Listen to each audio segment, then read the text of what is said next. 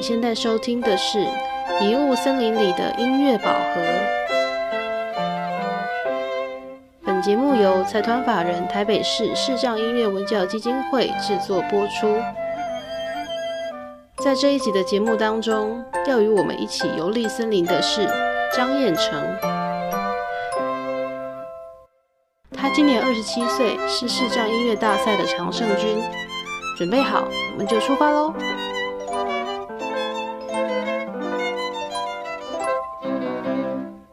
今天这个节目名称叫做《迷雾森林里的音乐宝盒》。是，那我大概叙述一下，就是说，呃，其实音乐宝盒它可以是一种比喻啊，是一种隐喻，就是说，呃，你可能在这一座森林里面，我们要寻找一个宝物。那这个音乐宝盒，它可以是你可能梦想中你希望可以达到的某种呃音乐的造诣，或者是高度，或者是成就。嗯哼，那也可以是因为毕竟你已经努力了这么多年，那你目前可能已经找到了哪些宝物？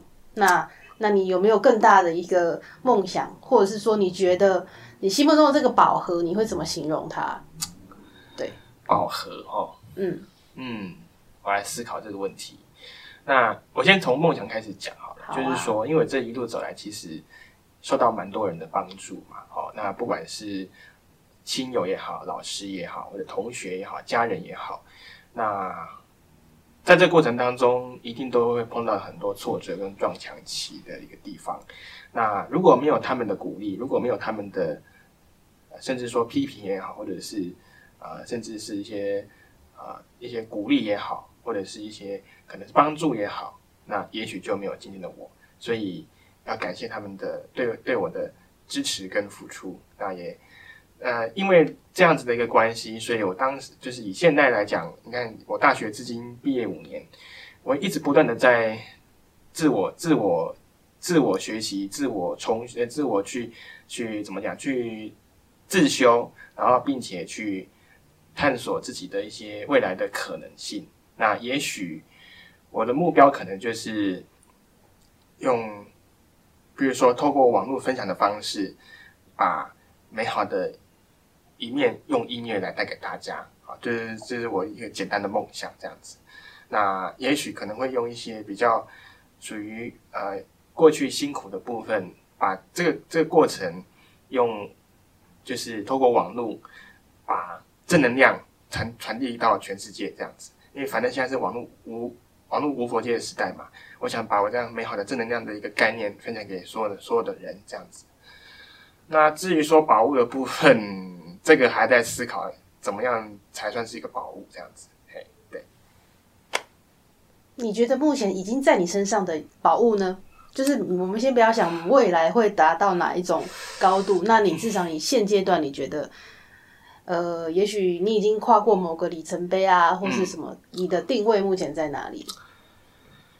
我如果说以音乐的定位来看的话，当然以我的专业来讲，还是以古典音乐为主。那有的时候因为工作需要，所以才去演奏一些呃演奏大众化的音乐。说大众化的，比如说像是流行乐啊、爵士乐啊什么的。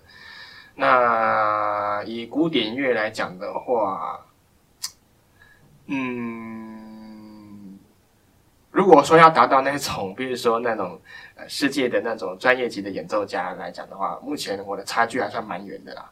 所以这只能说还在努力的精进当中，还在努力的、呃学习当中，还在努力的呃去去不断的探索这个音乐方面的可能性，这样子。是对，所以目前还对这个目目标还蛮远的，还在努力这样。嗯，那诶、你有在做那种诶、生命的讲座吗？对，那那你通常会讲什么？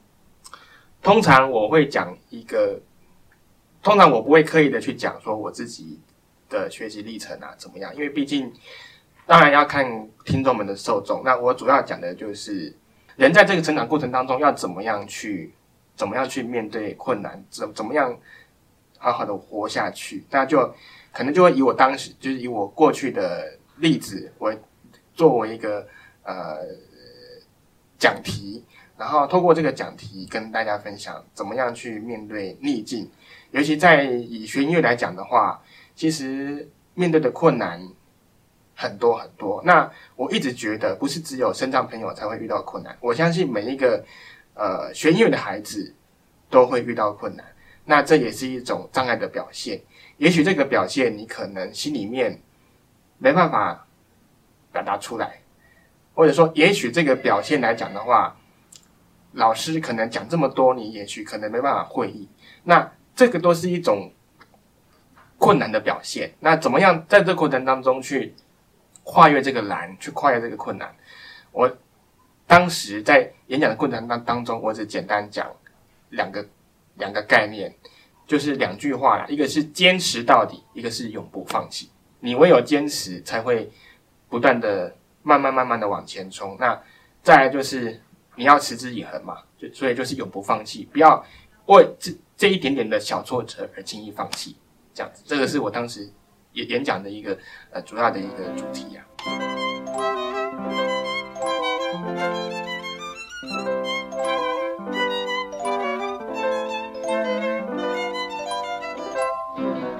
那我们也知道，其实燕城也有受过一些电视台的访问嘛。嗯嗯。那呃，其实他们问的这些问题当中，除了他们问的这些问题，那有没有一些是其实你也想分享，但是他们没有问到的问题？问到的，比如说生活方面吧，因为大部分在广播里面来讲，那在广播电视台都是讲一些过去。呃，学音乐的一些困难啊、逆境啊，甚至是一些比较跟音乐有关一些有趣的事情。那也许可能在就以视障朋友来讲，嗯，也许很多人会觉得说视障朋友的生活很单很单纯啊，每天就是在家里呀怎么样？但是其实不然，有些视障朋友，呃，各方面的互动来讲，跟一般的明眼人其实是没什么差别的啊。那那像嗯，因为我就就以我自己来讲的话啦。因为可能是家里的环境的关系吧，所以小时候就是因为受家里人的影响，那因为加上我是年纪最小的，那有时候就看他们打电玩，我有时候会跟着不由自主的跟着一起一起跟他们打，那甚至有的时候就是会去啊跟跟家人出去啊去散步，或者是去走一走，去探索不一样的呃不这个探探索。呃，风通过心里面去感受风景的也好，各方面。那因为这样的关系，我哥哥姐姐那时候对我很好。这样，尤其电玩是我小时候到现在为止最大的一个兴趣。这样，电玩是怎么玩的？呃，比如说可能玩红白机啦，玩任天堂啊，玩这种 P 呃呃 PS 的游戏啊，那种玩 V 啦等等之类的主机，就跟一般的的的明眼人的玩法是一样的。那有的时候，因为现在拜科技所赐哦，有一些厂商会开发一些针对视障朋友设计的一些盲人的有声游戏，这样，对对，所以这听起来蛮有趣的。你说的像一般人一样玩，是不需要你的兄弟姐妹在旁边提示，还是什么样？呃，如果是那种一开始的游戏来讲的话，当然是需要兄弟姐妹们或者是迷人的口述，因为我们要必须知道游戏的。场景嘛，内容嘛，各方面嘛。对。然后有时候透过一些呃，把比如说游戏的指令，可能就用背的方式把它背在脑子里面，然后呢，再把它操作出来。那我就以我自己为例子来讲，我最喜欢玩的游戏是呃，有一个非常非常火红的一个动作类的游戏，叫做《快打旋风》。《快打旋风》至今为止三十多年了。啊，你看从八零年代到现在。每一代的游戏都做得越来越精致，而且角色越来越越多，招数也越来越复杂。那声音的话也越来越震撼，哦，不会输给那种电影院的感觉。那每一代的游戏都有每一代游戏的，啊，比如说它的 BOSS 啊，比如说它的那种就是它的每一个场景等等。那像这样子的话来讲的话，呃，我哥哥他们就会透过口述的方式跟我讲说游戏的场景是什么，然后这个招招数，这个手把要怎么按。键盘要怎么按？哈，他都会跟我讲。然后甚至我有时候会去上网查一些游戏的攻略，哈，就是所谓的攻略，就是可能就是就讲一些招数的快速键啊，甚至这个这个发射的点是什么，那会跟我跟那个呃，透过这个方式把它记到我脑脑子里面，然后把它背下来，然后去实际的操作这样。就是你只要记得那个按键，就就可以放大招了。对对对对对，就就是简单这样子的概念啊、那那来来讲的话，这是一种，嗯，因为可能是兴趣的关系，所以会不断的就是去去摸索这样的感觉。如果以游戏来讲的话，就对那个有兴趣啊是，对，那有时候跟我哥哥他们 PK，他们有时候会，可不就是有时候会会让我，所以让我意思就是说我可能会赢个几关这样子。嗯，对啊就这样，蛮好玩的。对，是。嗯。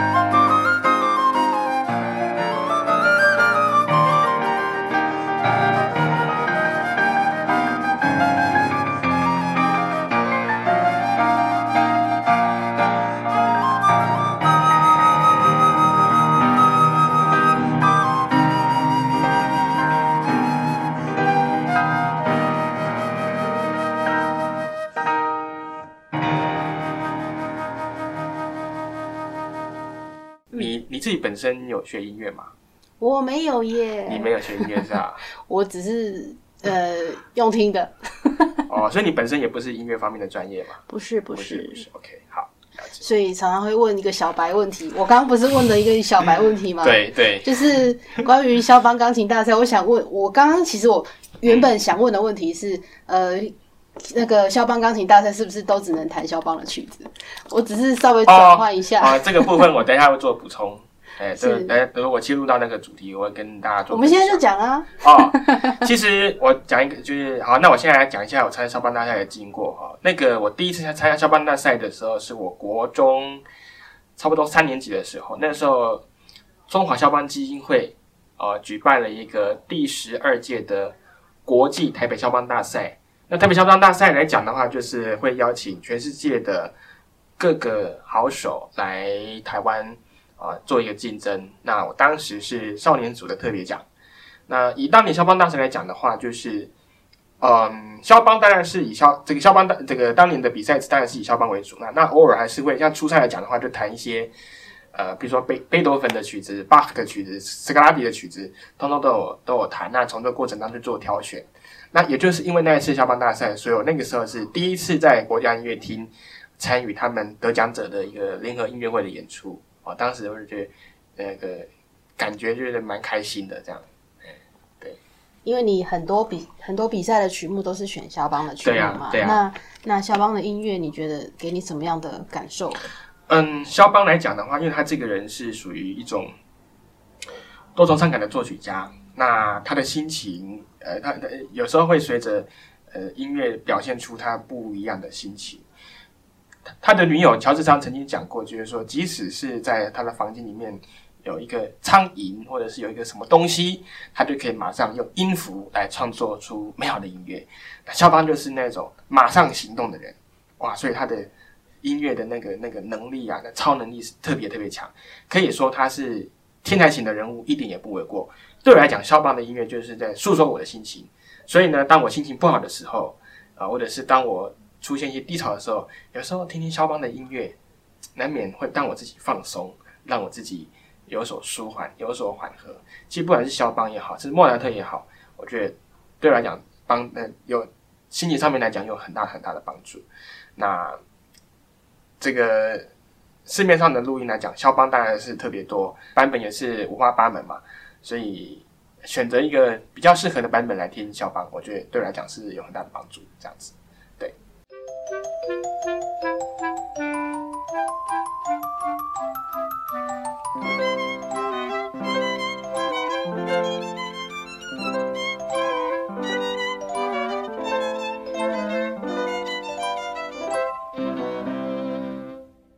才你有提到，就是说那个肖邦钢琴大赛之后，可以有在那个国家音乐厅对演奏嘛？那那以我们基金会之前主办的也有一次，对啊，就是在跟长隆交响乐团合作的那一次，对你可以分享一下经验哦。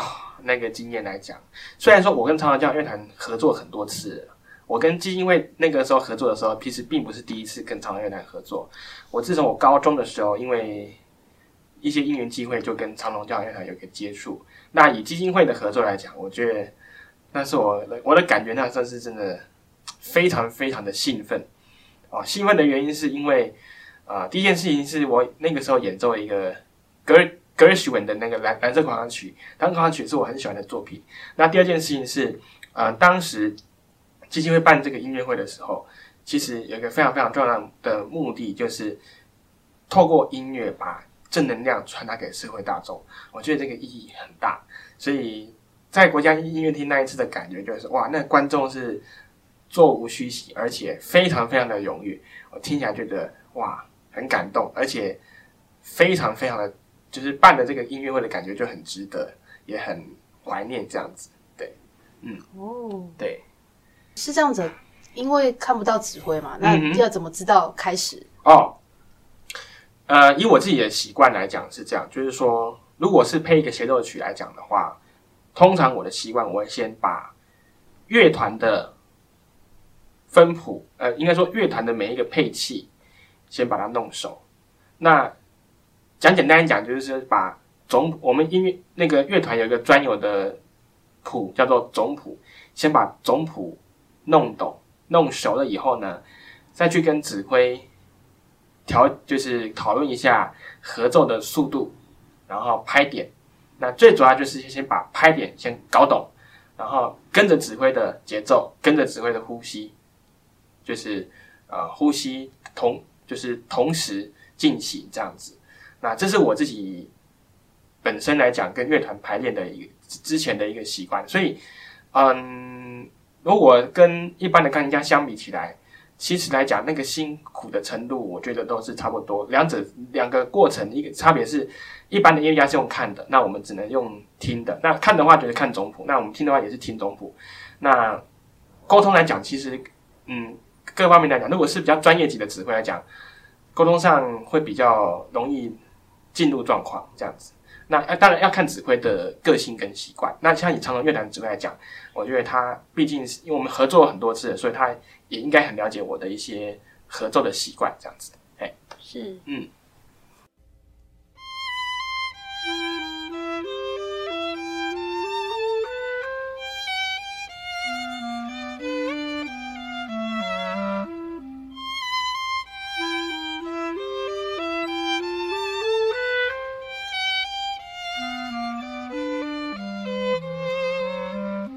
们刚刚提古典是肖邦嘛，对啊，那流行歌的话，你有什么喜欢的歌手吗？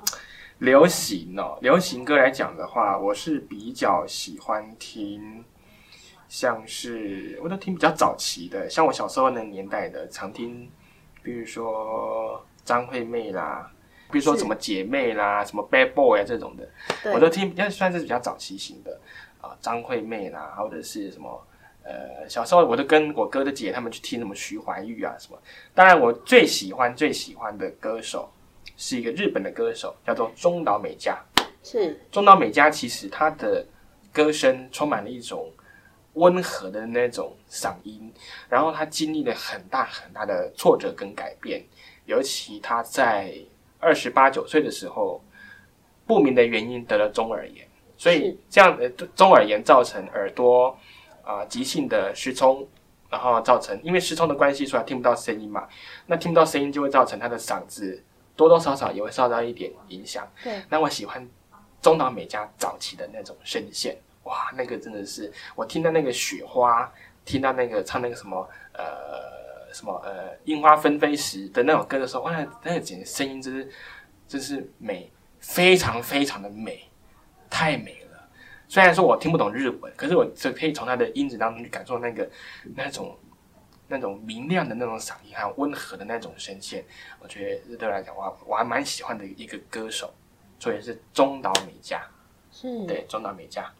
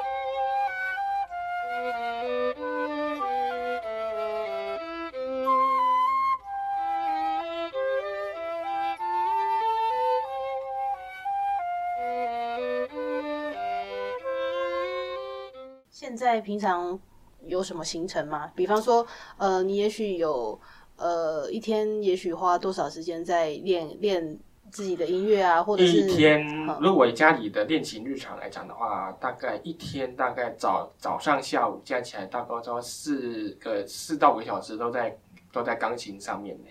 是对，练琴的时间反而比较多啊。那当然都是练一些比较，可能早上的时候都练古典的曲子，那下午可能就是练一些流行音乐曲的曲子，这样子就是分分时段这样练习啦。嗯，对。嗯那如果是做街头艺人，有固定的点吗？还是啊，现在固定的点就是在我们家附近丰原的家乐福，那有的时候会跑去彰化鹿港的台湾玻璃馆，呃，做演出这样子。哎，所以现在以做街艺来说，嗯，因为双北已经改成登记制了，对啊，你现在就是台中那边还是原本的，对，台中那边还是原本的一个制制度。那因为我大概大学二三年级的时候就就考过台湾市街头艺人证照了嘛，所以我都是那个校期到的时候，我就是直接换换证，就不用再透过考试。那除非你要考不一样的乐器这样子。那你在做建议的时候有？呃，也许妈妈会有没有有没有跟你回馈说你你演奏什么的时候，那个打赏特别多，或是反应特别多？呃，基本上我会也没有特别讲，但是我会根据台下的状况去做调整。那有的时候小朋友很多的时候呢，爸爸妈妈会趁这个机会做机会教育嘛，对啊，说呃这个视障朋友哦怎么样怎么样哦这样。那有时候他们会跟我聊天，聊到一些我学习的状况、学习的一些情形。甚至透过一些呃一些因为接触嘛，所以会互相加一些脸书啊联络方式什么的，然后有时候会在脸书上面有一些一些聊天的一个过程，这样子，哎，对，所以是透过各种状况去透过感觉来了解台下的一些情境啊。嗯，对。所以，所以可能曲目是是比较怎么讲？因为你刚刚说的是比较是跟观众的互动嘛，对，那在曲目上会因为不同的场合会有不同的选择嘛？就是也许这一场呃比较古典，或这一场比较流行之类的。没有，哎、通常都是看观众的口味啊、因为每个观众听的口味不一样。那当然，他看的是观众们的，应该算是年龄分布吧。老人家比较多的话，就是演奏一些比较台湾民谣的歌曲或者台语歌曲。但如果是年轻人比较多的，或者是怎么样的话，就是大部分都演奏一些流行的歌曲，或者是比较大众化的的的音乐这样子。那有时候会根据一些目前的时事或者是目前当红的歌曲来做改编，这样。对，有接受点歌吗？有啊，有啊。那你有没有呃觉得特别印象深刻的歌曲？印象深刻的歌曲，可能就是刻在我心里的名字那一首吧。因为很红，所以一直被点。很红。啊，对啊，蛮红的，就是被常被点的概念这样。那最近有换手吗？想不到最近没有什么好当红的歌诶，就是最那个半年前就是刻在我心里的名字比较红的时候，就蛮多人点的。现在有可能，也许过一阵子你会被点到那个茄子蛋哦。茄子蛋哦，可茄子蛋现在就是有一个电影，那个当男人恋爱哦，恋爱时时的那个主题曲，主题曲对不对？我知道。但茄子蛋的歌我比较少听啊，因为我个人对茄子蛋乐团没有什么兴趣，所以说是是是没什么在听。欸我忽然想到一个问题，哎，你你你你你做接艺的时候是会只有弹，还是只有还有搭配唱歌？以前还有搭配自弹自唱啦，对，当然现在因为现场的一些就是这两个场地的关系，所以自然自唱的机会就比较少，大部分都是以弹奏为主。对嗯，嗯，对。啊，那个啦，那《鬼灭之刃》也蛮多人点的、啊，鬼灭之刃红莲红莲华那首歌有没有？蛮多人唱的，蛮多人点的。就是像我们基金会开课嘛，那对啊，那其实就会很很明显的感觉到，就同一首歌，就是各种不同的乐器，就是我们的我们的我们有乌克丽丽口琴啊，然后有陶笛啊，然后有萨斯管啊，然后甚至有钢琴啊，就是每一堂课都在教这首歌，就会有很多 很多乐器的这首歌的谱。对，呃，各式各样的谱都出来了、啊，对吧？对。还有一些有时候人家会点什么电玩游戏的配乐什么的，对，对啊，所以所以所以你喜欢的那个快打旋风？对，有有歌吗？也不是说歌啦，是说它是一个角色的背景音乐。对。比如说快打旋风当红的角色可能就是六啦、龙啦、肯啊、什么春丽啊，他们的各有各自各自的音乐啊，啊有的但他们的音乐都很好听，这样。那你有最喜欢哪一个角色？啊，春丽跟龙还有塔尔西跟跟肯吧，如数家珍，你你没有听仔细，我说最喜欢，哦，最喜就是这，你说你说人物吗？还是什么？呃，可能人物跟背景音乐综合来比，哦，我就刚刚讲的这四个是我蛮喜欢的。对啊，因为像春丽来讲的话，就是有一种，因为春丽是香那个来自香港的人物嘛，所以她搭配的音乐就是一定都是中国风的感觉。对，然后搭配什么邦迪的旋律来来呈现。那像六的话，他的音乐就很热血啊；Ken 的话也是都是蛮蛮热血的感觉。对，这几个我都蛮喜欢的。啊，那你说那么多，可不可以帮我们弹一个彩蛋？什么彩蛋？彩蛋就是我我呃，就是你从这几个背景音乐选一个，你觉得现在钢琴马上可以表现的一小段就好。哦，那我大概简单弹一下，简单大概随便弹个几句吧。嘿，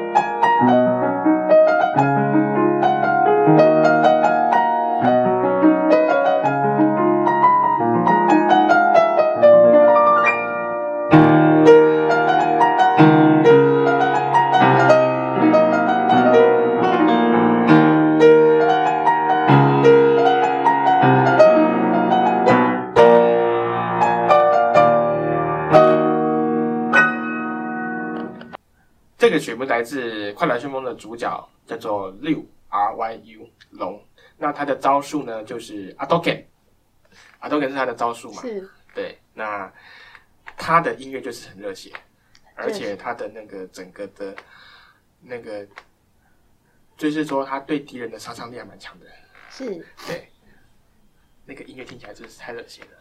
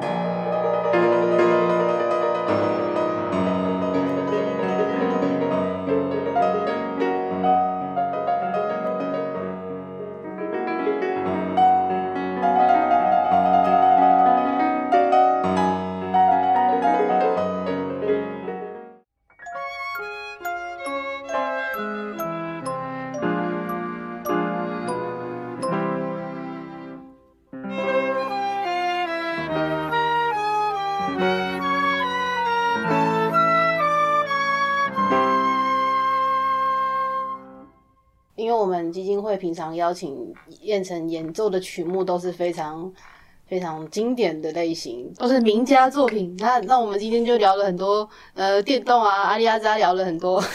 就是生活以外的东，音乐以外的东西。就是应该是说，其实我们生活当中，当然除了古典跟这种经典歌曲之外，总是会有一些游戏的歌。其实现在游戏的歌都做的非常精致，哎，哇！你不要说精致，甚至连那个交响化、交响乐团的那个感觉都出来了。你知道，说到精致，Final Fantasy 的每一代的游戏的音乐都非常的精致。对，好，Final Fantasy 它已经出到十几代了。那最近红的就是那个从太七。Final Fantasy 的重置版，那个音乐真的是哇，迷到不行。那个作曲家也是本身也是学古典出来的，对，这样，对，厉害。应应该是我的感觉是说，因为呃，公司是游戏公司有看到这个市场，市场对市场，他觉得他今天投入高成本去做音乐是可以回收的，对，当然当然，所以可以回收的，对，所以他就可以请交响乐团，当然。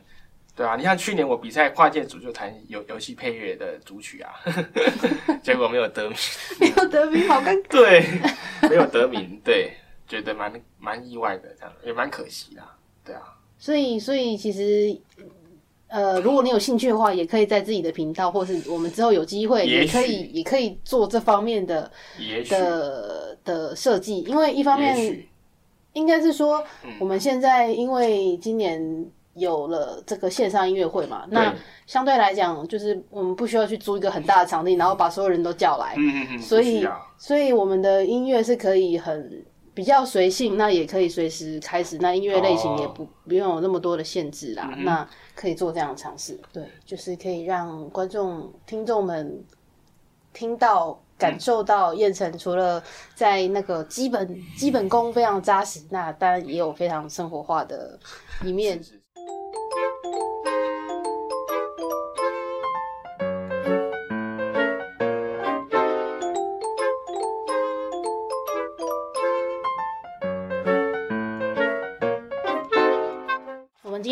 迷雾森林里面寻宝，那在在这个寻宝的过程当中呢，你会看到看到花，啊看到草啊，就是树木那些。那那我们还有当然有人的部分。那我们燕城今天要来抽的卡片，就是希望呃，我们先把它设定成是这一趟旅程的旅伴。嗯，那旅伴，然后就是请燕城抽。就是洗牌洗牌，然后抽出三张。那这个卡片的比较特别的地方是，我会把三张的内容都念给你听。那等于是说有三个人，那你选择一个人当你的旅伴。好，OK。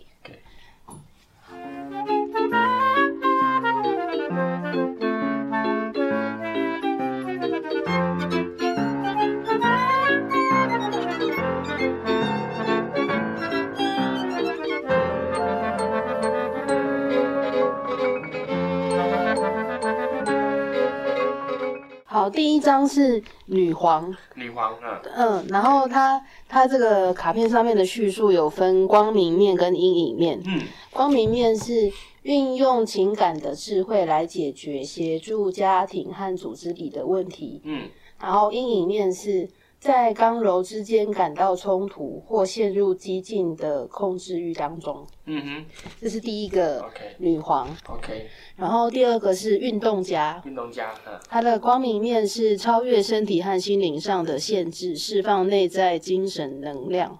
嗯，然后阴影面是为了保全超越自我的荣誉感而使用自我欺瞒的诈术。嗯，好。然后第三个是友伴，朋友的友，伙伴的伴。嗯嗯。然后光明面是群体生活的学习，能在。与他人的相处中找到自我的价值和立足点，是。然后阴影面是竞争和被人取代的害怕，嗯，度呃过度敏感以致对人际关系产生恐惧，嗯。好，那女皇运动家跟友伴，嗯，你选择哪一位当你这一趟迷雾森林寻找音乐宝盒的旅伴？我觉得是有伴嘞，有伴。对，那我可能就是这样子的。性格吧，我可能就是这样子的人格特质。我觉得，对，这样子的人格特质是怎么样的人格特质？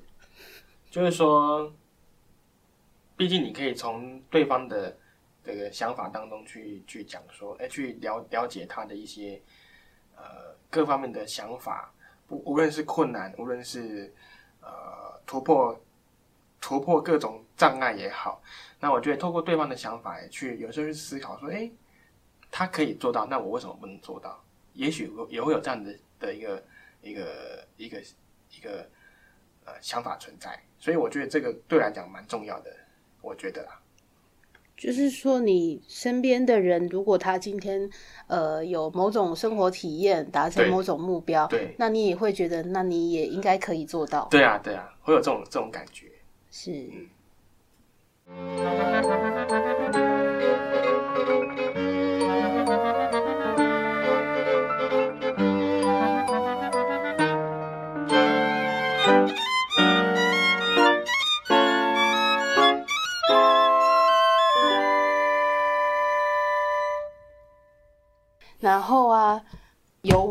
来抽一张天使卡。好，就是就是我刚才在开录之前有跟你说，如果我们今天是迷雾森林嘛，对，迷雾森林，那我就把自己想说设定一个角色，就是有点像是旅游服务中心的的人。嗯那今天就是很高兴邀请到燕城来，那我们今天就是。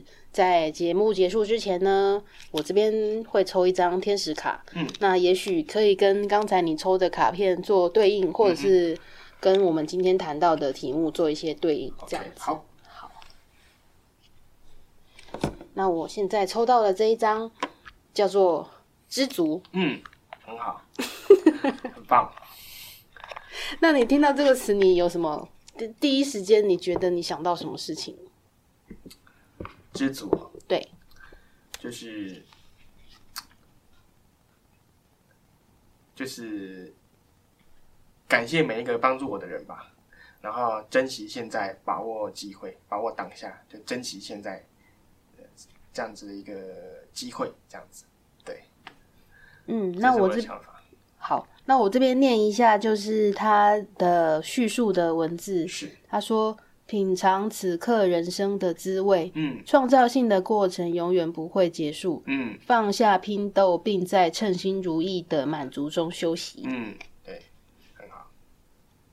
虽然虽然人家说，如果是一个不安于世的的灵魂，可以一直精精进自己，嗯但是如果你今天适度的可以让自己觉得好，我至少我很满意我今天的的表现，我今天得到的东西，所以我今天、呃，也许暂时休息一下。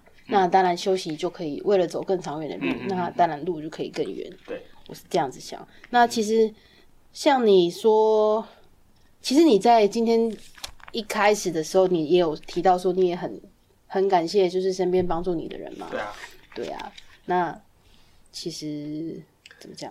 尤其也要感也要感谢基金会啦。哦，感谢你。对，基金会也是人生当中一个很重要的部分。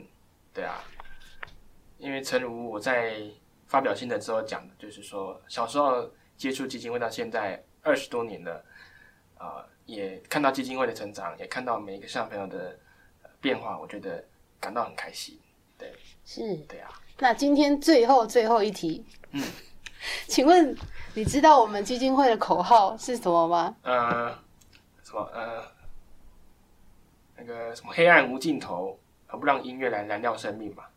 如果黑啊，如果如果黑暗无尽头，何不让音乐来来燃料生命，来来创造生命，对吧？我那说一次，如果黑暗无尽头，嗯，何不让音乐燃亮生命？呃，那个 好，如果黑暗无尽头，何不让音乐来燃亮生命？对 谢谢叶晨。OK OK OK，好好，今天的节目就到这边，嗯谢谢谢大家，谢谢谢谢嘿。